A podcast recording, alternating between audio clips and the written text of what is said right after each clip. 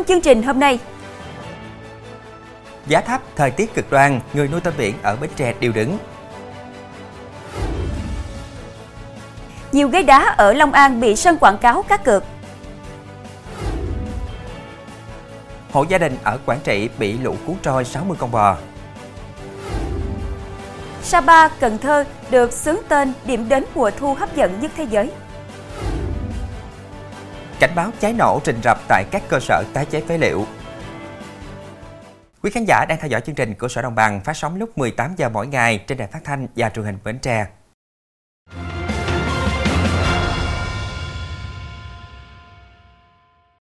Thưa quý vị, năm nay, mô hình nuôi tôm biển, tôm nước mặn ở tỉnh Bến Tre gặp nhiều khó khăn do giá cả giảm, thời tiết cực đoan. Nhiều hộ nuôi tôm bỏ trống ao, không mạnh dạng thả con giống.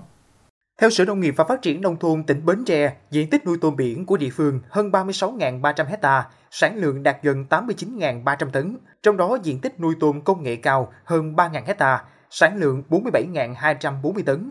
Hiện nay, vào giai đoạn nghịch vụ giá tôm tăng dần, thương lái từ các chợ đầu mối ở thành phố Hồ Chí Minh thu mua loại 30 con một ký, giá từ 135.000 đến 140.000 đồng một ký. Thương lái từ Hà Nội mua giá 160.000 đến 165.000 đồng một ký. Mức giá này người nuôi có lãi, nhưng tại tỉnh Bến Tre, số diện tích ao tái nuôi giảm, nhiều khu vực người dân bỏ trống ao.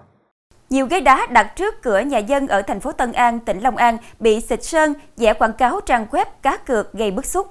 Theo ông Lương Công Đức, Chủ tịch Ủy ban nhân dân phường 6 thành phố Tân An, vụ việc đang được lực lượng công an phường tiếp nhận điều tra làm rõ.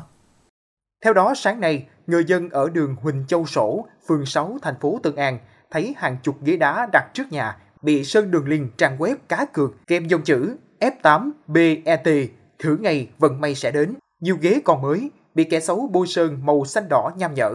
Cách đó 1 km, loạt ghế đá trước nhà người dân trên đường Phạm Văn Trạch và đường khu dân cư Bình Cư 3, nhiều nhà dân cũng rơi vào cảnh tương tự. Anh Tì, người dân sống trên đường Huỳnh Châu Sổ cho biết, sáng nay khi mở cửa nhà thì phát hiện bị sơn vẽ trên ghế đá. Anh mở camera trước nhà ra kiểm tra, thấy ba thanh niên đi trên hai xe máy, mang khẩu trang, mũ bảo hiểm, dùng bảng khắc sẵn chữ để xịt sơn vào ghế đá lúc 23 giờ.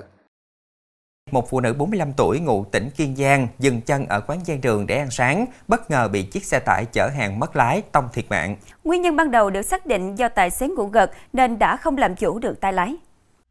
Theo hình ảnh từ camera an ninh, vào khoảng 4 giờ 35 phút 12 tháng 11, chiếc xe tải do tài xế Nguyễn Bá Hắc, tên gọi tắt 41 tuổi, ngụ xã Mỹ Lâm, huyện Hòn Đất điều khiển, bất ngờ bị mất lái, tông vào quán ăn của bà A ở thị trấn Hòn Đất. Trong quán lúc này có vài vị khách đang ngồi ăn sáng. Cú tông trực diện của xe tải làm bà B, sinh năm 1978, ngụ ở huyện An Biên, tử vong tại chỗ.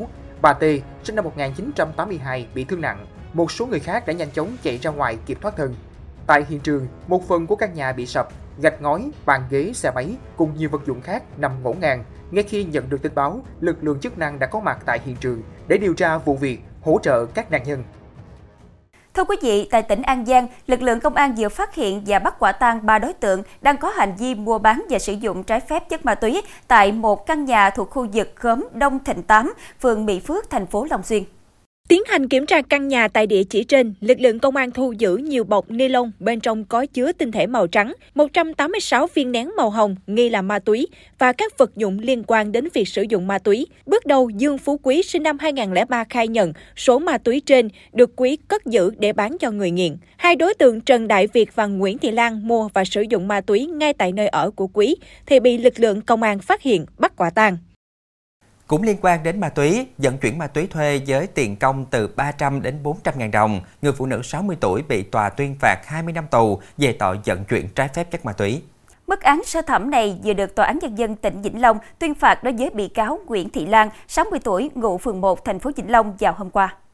Theo cáo trạng, khoảng 20 giờ 45 phút ngày 23 tháng 5, lực lượng phòng cảnh sát điều tra tội phạm về ma túy, công an tỉnh Vĩnh Long phối hợp làm nhiệm vụ trên quốc lộ 1 khi đến đoạn thuộc xã Phú Thịnh, huyện Tam Bình, phát hiện Nguyễn Thị Lan chạy xe máy biển số 64D1 68146 theo hướng Vĩnh Long đi Cần Thơ, có biểu hiện nghi vấn.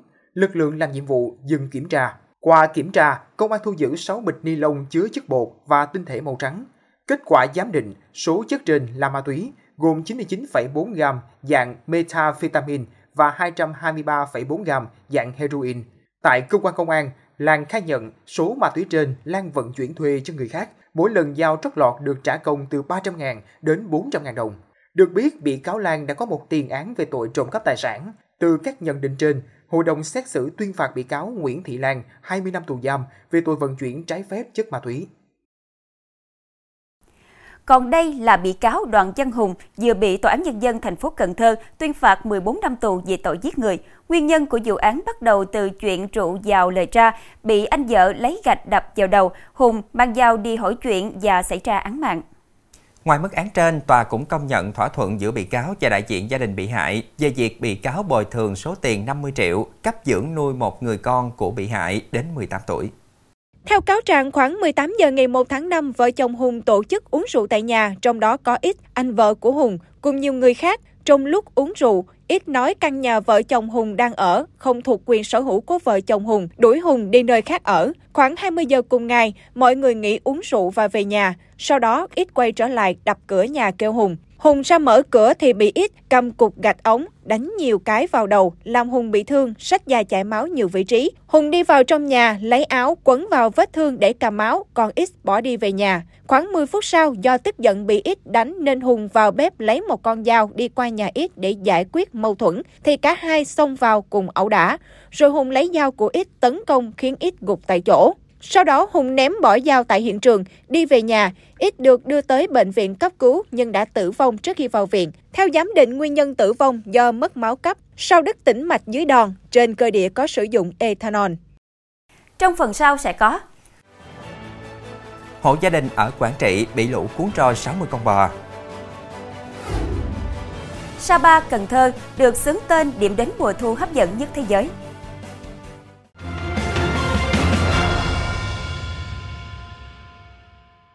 Thưa quý vị, Bộ Y tế đang dự thảo thông tư quy định danh mục bệnh truyền nhiễm nhóm B được ưu tiên bố trí ngân sách cho hoạt động khám chữa bệnh. Theo đó, Bộ Y tế đề xuất 8 loại bệnh truyền nhiễm trong nhóm B được ưu tiên bố trí ngân sách để thực hiện các hoạt động khám bệnh và chữa bệnh. 8 loại bệnh bao gồm dạy, lao phổi, uống ván, bệnh do virus gây ra hội chứng suy giảm miễn dịch mắc phải ở người, HIVS, sốt rét, bệnh do liên cầu lợn ở người, than, viêm não virus, Dự thảo nêu rõ, bệnh được đưa vào danh mục bệnh truyền nhiễm nhóm B được ưu tiên bố trí ngân sách cho hoạt động khám bệnh, chữa bệnh khi đáp ứng 6 trên 7 tiêu chí hoặc 5 trên 7 tiêu chí và có tính đặc thù. Các cơ sở y tế được yêu cầu bố trí nhân lực và đề xuất kinh phí để triển khai thực hiện các hoạt động khám bệnh và chữa bệnh theo quy định của Bộ Y tế. Thưa quý vị, mưa lớn liên tục kéo dài khiến nước dâng cao làm 800 nhà dân ở Quảng Trị bị ngập sâu. Đàn bò khoảng 60 con của một hộ cũng bị nước lũ cuốn trôi vào lúc rạng sáng. Sau khi đàn bò bị cuốn mất tích, hộ dân này đã thông báo rộng rãi trên mạng xã hội nên đến sáng cùng ngày đã có gần 20 con bò trong đàn được tìm thấy ở vùng hạ lưu sông Hiếu. Số bò còn lại vẫn đang được gia đình tiếp tục tìm kiếm. Theo đó, chủ đàn bò là ông Nguyễn Văn Triều, ngụ khu phố 8, thị trấn Cam Lộ, huyện Cam Lộ, tỉnh Quảng Trị. Trước đó mấy ngày, ông gom được số bò khoảng 60 con đưa về trại của gia đình gần sông Hiếu để chờ ngày xuất bán. Tuy nhiên, trận mưa cực lớn từ sáng đến tối ngày 13 tháng 11 đã khiến nước lũ trên sông Hiếu dâng cao vào lúc nửa đêm, nên gia đình ông Triều đã không kịp trở tài. Cả đàn bò đã bị nước lũ cuốn trôi về phía hạ lưu. Khi nhận được tin báo ngay trong đêm, chính quyền thị trấn Cam Lộ đã triển khai lực lượng hỗ trợ tìm kiếm ven sông, cũng như thông báo rộng rãi để người dân ven sông hỗ trợ tìm kiếm. Đặc điểm của đàn bò này là mỗi con đều có đeo thẻ nhựa màu xanh ở tay. Được biết đợt lũ này cũng đã làm ngập khoảng 800 hộ dân của huyện Cam Lộ. Tuy nhiên, mức ngập thấp và người dân đã chủ động ứng phó nên ít bị thiệt hại về tài sản. Thưa quý vị, 9 người bị mắc kẹt trong thang máy của một phòng khám trên đường 34, phường An Khánh, thành phố Thủ Đức, thành phố Hồ Chí Minh vừa được lực lượng cứu hộ nhanh chóng có mặt giải cứu thành công. Cụ thể, vào tối 12 tháng 11, 9 người đi trong thang máy tại một phòng khám ở đường Trần Não, phường An Khánh. Lúc này thang máy xuống tới tầng hầm thì xảy ra sự cố. Cả nhóm bị mắc kẹt bên trong, hoảng loạn kêu cứu, người dân đã tìm cách mở cửa thang máy nhưng bất thành. Nhận tin báo, đội cảnh sát phòng cháy chữa cháy và cứu nạn cứu hộ đến hiện trường, sử dụng máy banh cắt thủy lực cơ, tạo khoảng trống đưa các nạn nhân ra ngoài an toàn, sức khỏe ổn định. Liên quan vụ tài xế lái xe ô tô gây tai nạn liên quan khiến ba người thương vong, tối qua Công an thành phố Thủ Đức, thành phố Hồ Chí Minh đã tống đạt quyết định khởi tố vụ án, khởi tố bị can và thi hành lệnh bắt tạm giam với Phạm Cao Trí sinh năm 1984, ngụ quận 8 về tội vi phạm quy định về tham gia giao thông đường bộ. Tất cả các quyết định đều được Viện Kiểm sát Nhân dân cung cấp phê chuẩn. Cơ quan cảnh sát điều tra xác định Trí đã sử dụng rượu bia, trong máu có nồng độ cồn là 188,8 mg trên 100 ml máu, vượt mức kịch trần, điều khiển ô tô trên xe chở 4 người bạn, chạy trên đường Nguyễn Văn Tăng theo hướng từ ngã ba Gò Công về ngã ba Mỹ Thành. Khi đến đoạn gần giao với đường 15, phường Long Thành Mỹ, thành phố Thủ Đức, Trí điều khiển xe lấn trái sang phần đường ngược chiều, xảy ra va chạm với hai xe ô tô. Do hoảng loạn, Trí đạp chân ga, tiếp tục tông ba xe máy đang lưu thông và dừng trên lề đường, tông sập tường nhà dân. Hậu quả, một cô gái 18 tuổi, tên gọi tắt là N, chạy xe máy tử vong, hai người khác bị thương nhập viện. Quá trình điều tra, Trí đã khai nhận toàn bộ hành vi phạm tội. Thưa quý vị, tại Bình Dương, cụ ông đi bộ qua đường thì bị nam sinh đi xe máy tông trúng. Mấy tiếng sau, tới khi cụ ông tử vong tại bệnh viện thì vụ việc mới được thông báo cho cơ quan chức năng. Lúc này hiện trường đã không còn. Theo thông tin ban đầu, khoảng 17 giờ hôm qua, năm học sinh chạy xe máy trên đường GS1 hướng từ quốc lộ 1K vào đường Nguyễn An Ninh. Khi đến giao lộ với đường GS10 thì tông trúng của ông 93 tuổi, tên gọi tắt là C, ở gần hiện trường, đang đi bộ băng qua đường. Ở vị trí có vạch kẻ cho người đi bộ qua đường. Va chạm làm của ông ngã xuống đường bị thương, nam sinh thì trì sức nhẹ. Con dâu của cụ C cho biết, lúc chị tới hiện trường thì thấy nam sinh đang ôm ba chồng của mình. Lúc này gia đình nhanh chóng đón xe đưa ông vào bệnh viện. Còn nam sinh gây tai nạn cũng dắt xe máy rời đi vì sau va chạm xe đã hư không nổ máy được. Hiện vụ việc đang được làm rõ. Thưa quý vị, thành phố Cần Thơ và thị trấn Sapa của Việt Nam vừa được trang du lịch nổi tiếng của Canada The Travel bình chọn là một trong 10 điểm đến châu Á được đánh giá cao nhất cho du khách trong kỳ nghỉ mùa thu. Theo đó, Cần Thơ đứng thứ 6 và Sapa đứng thứ 7 trong danh sách này. Nằm ở trung tâm đồng bằng sông Cửu Long, Cần Thơ là một địa điểm tuyệt vời để ghé thăm vào mùa thu. Theo The Travel, khi nhắc đến Cần Thơ, người ta vẫn không thể không nghĩ đến những địa danh nổi tiếng mang đậm bản sắc văn hóa như Bến Ninh Kiều, chợ nổi Cái Răng. Trong số đó, chợ nổi Cái Răng từ lâu đã là nét hấp dẫn du lịch của địa phương. Đây là khu chợ lớn nhất ở đồng bằng sông Cửu Long, nơi buôn bán bằng đường thủy đã trở thành lối sống của nhiều thế hệ. Nơi đây đã được tạp chí Brown Guide của Anh bình chọn là một trong 10 khu chợ ấn tượng nhất thế giới. Trong khi đó, trang này mô tả Sapa là một trong những điểm đến hàng đầu châu Á, không thể bỏ lỡ vào mùa thu. Nằm ở độ cao khoảng 1.500m so với mực nước biển, Sapa được thiên nhiên ưu đãi nhiều cảnh đẹp. Vào mùa thu, những thửa ruộng bậc thang chính vàng duyên dáng, uốn lượn quanh những ngọn đồi hùng vĩ sẽ khiến du khách phải trầm trồ trước vẻ đẹp mộng mơ. Sapa còn hấp dẫn bởi vẻ đẹp bao la của núi rừng trên đỉnh Phan Xipang, nơi được mệnh danh là nóc nhà Đông Dương với độ cao 3.143m so với mực nước biển. Trong phần sau của chương trình, Tàu thực đơn bữa tối trên tàu Titanic được bán giá 2,5 tỷ đồng. cảnh báo cháy nổ trình rập tại các cơ sở tái chế phế liệu.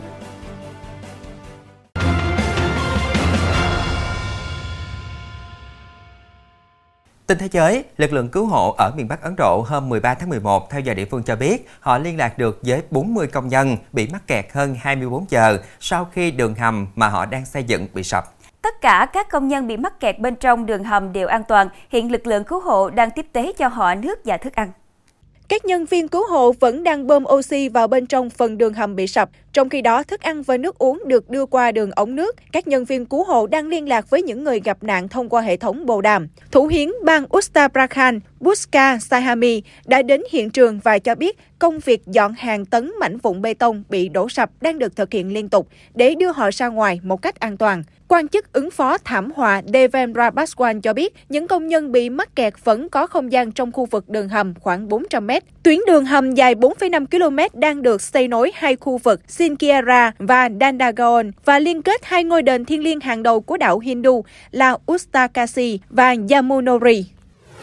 Ngày 12 tháng 11, theo giờ địa phương, lễ hội Diwali, lễ hội ánh sáng của người Hindu tại Ấn Độ, đã lập kỷ lục thế giới Guinness về số lượng đèn dầu bằng đất được thắp sáng. Trên khắp Ấn Độ, nhà cửa và đường phố rực rỡ ánh đèn trong lễ hội ánh sáng hàng năm của người Hindu, tượng trưng cho chiến thắng của ánh sáng trước bóng tối. Màn thắp đèn dầu ngoạn mục đã diễn ra tại sông Saril ở thành phố Ayodhya thuộc bang Uttar Pradesh theo quan niệm là nơi sống của thần Ram, vị thần tôn kính nhất của người Hindu. Chiều tối ngày 11 tháng 11, những người sùng đạo đã thắp sáng hơn 2,22 triệu ngọn đèn bên bờ sông suốt 45 phút trong không gian tín ngưỡng của đạo Hindu. Đại diện của sách kỷ lục Guinness Thế giới đã trao chứng nhận kỷ lục về số lượng đèn được thắp sáng trong lễ hội cho thống đốc bang Yogi Adityanath. Năm ngoái, hơn 1,5 triệu ngọn đèn dầu đất đã được thắp sáng trong lễ hội này.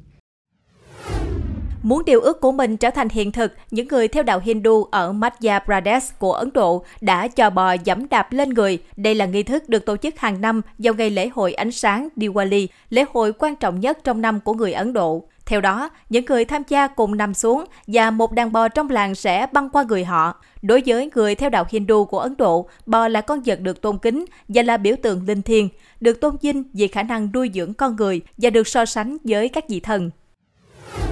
Tờ thực đơn bữa tối trên tàu Titanic cách đây hơn một thế kỷ vừa được bán với giá 84.000 bảng Anh, tương đương 2,5 tỷ đồng. Thực đơn gồm các món ăn phục vụ ngày 11 tháng 4 1912. Có in lá cờ của hãng tàu Anh White Star Line, nhưng dòng chữ mạ vàng đã bị phai màu. Trên thực đơn có nhiều món như hàu, thịt bò và thịt vịt trời.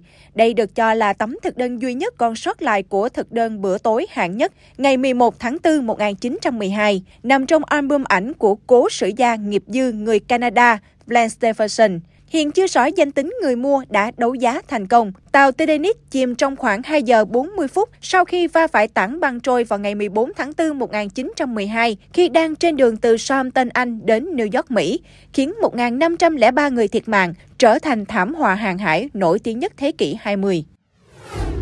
Quỹ Nhi đồng Liên Hiệp Quốc UNICEF hôm qua cảnh báo tình trạng khan hiếm nước do tác động của biến đổi khí hậu đang ảnh hưởng tới trẻ em ở khu vực Nam Á. Trong báo cáo mới, UNICEF cho biết có tới 347 triệu thanh thiếu niên dưới 18 tuổi sinh sống tại Nam Á đang phải đối mặt với tình trạng thiếu nước ở mức cao hoặc cực kỳ cao, con số cao nhất trong nhóm các khu vực được thống kê trên thế giới. Tiếp theo là khu vực Đông và miền Nam châu Phi với khoảng 130 triệu trẻ em. Nguyên nhân do biến đổi khí hậu làm thay đổi lượng mưa và các hình thái thời tiết khiến nguồn nước không ổn định, các giếng nước khô cạn, ảnh hưởng đến các hộ gia đình, trung tâm chăm sóc sức khỏe và trường học trong khu vực. Khu vực Nam Á bao gồm 8 quốc gia Afghanistan, Ấn Độ, Bangladesh, Bhutan, Maldives, Nepal, Pakistan và Sri Lanka là nơi sinh sống của khoảng 25% số trẻ em trên toàn thế giới.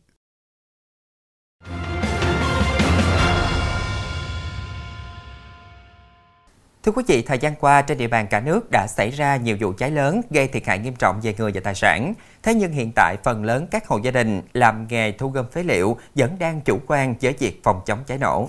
Chương trình hôm nay vừa có ghi nhận về thực trạng đáng báo động này. Làng Triều Khúc, Hà Nội từ lâu đã nổi tiếng với nghề thu gom phế liệu. Hầu hết các cơ sở kinh doanh này đều được quay tạm bợ bằng những tấm tôn với đủ loại bao tải chờ thu mua. Đáng nói, những cơ sở này đều nằm xen kẽ sát khu dân cư. Nếu không may xảy ra cháy thì hậu quả sẽ rất lớn. Thế nhưng người dân vẫn không hề cảnh giác. Khi gì đâu. Ăn hiếm lắm chứ. Người ta làm mấy chục năm rồi. Cháy mình đây nhảy ra đây rồi còn làm sao mà ngay đây nhảy ra đây rồi còn đâu mà không thì bảo là sợ ai chả sợ còn nó tránh cho mình thì mình tránh nào được nào Còn tại cơ sở nằm trên địa bàn tỉnh Hà Nam, mỗi ngày thu mua hàng tấn các loại phế liệu, nhiều nhất là nhựa, một chất liệu dễ bắt cháy. Dù các cơ quan chức năng thường xuyên tuyên truyền, thế nhưng không phải hộ nào cũng ý thức được tầm quan trọng của công tác này. Thậm chí phế liệu được chất cao khoảng 5 mét, bịt cả lối thoát nạn thứ hai. cái cái bình chữa cháy kia thì nói chung là cái ờ, lúc đấy là tôi mà ấy con trai hay là có người đàn ông ở đấy thì là tôi cũng nhờ trước tiên nếu mà không có thì mình cũng lại ừ, làm sao mà ý hoái là làm bằng được thì thôi. Đối với cơ sở kinh doanh phế liệu thì cái cái sự hiểu biết hay là cái sự cảnh giác của người ta là cũng cũng cũng, cũng chưa chưa nắm được hết rõ về cái cái cái tầm quan trọng và cái sự tác hại nguy hiểm đối với cái cháy nổ xảy ra. Nên là họ cũng còn à, có cái cái cái, cái khi lực lượng xuống cũng còn né tránh không không không muốn phối hợp. Tuy nhiên thì chúng tôi cũng phối hợp xuống khi xuống thôn thì cũng phối hợp với chính quyền địa phương ở thôn đấy, trưởng thôn bí thư rồi là có cái tổ dân phòng của của thôn đấy, là cùng tham gia đến là tuyên truyền vận động là đến nay là các cơ sở đều chấp hành 100%. Không phủ nhận việc thu mua phế liệu góp phần thu gom, phân loại để tái chế, tái sử dụng rác thải sinh hoạt, nhưng mỗi cơ sở cần thực hiện tốt công tác đảm bảo an toàn phòng cháy chữa cháy. Nếu không, những sự cố cháy nổ đáng tiếc như ở cơ sở thu gom phế liệu tại huyện Thanh Trì vào chiều ngày 26 tháng 10 vừa qua sẽ tiếp tục tái diễn. Thông tin vừa rồi cũng đã khép lại chương trình hôm nay. Hẹn gặp lại quý khán giả vào lúc 18 giờ ngày mai trên đài phát thanh và truyền hình Bến Tre. Quỳnh Như Hải Đăng xin kính chào tạm biệt và kính chúc quý khán giả một buổi tối với thật nhiều niềm vui.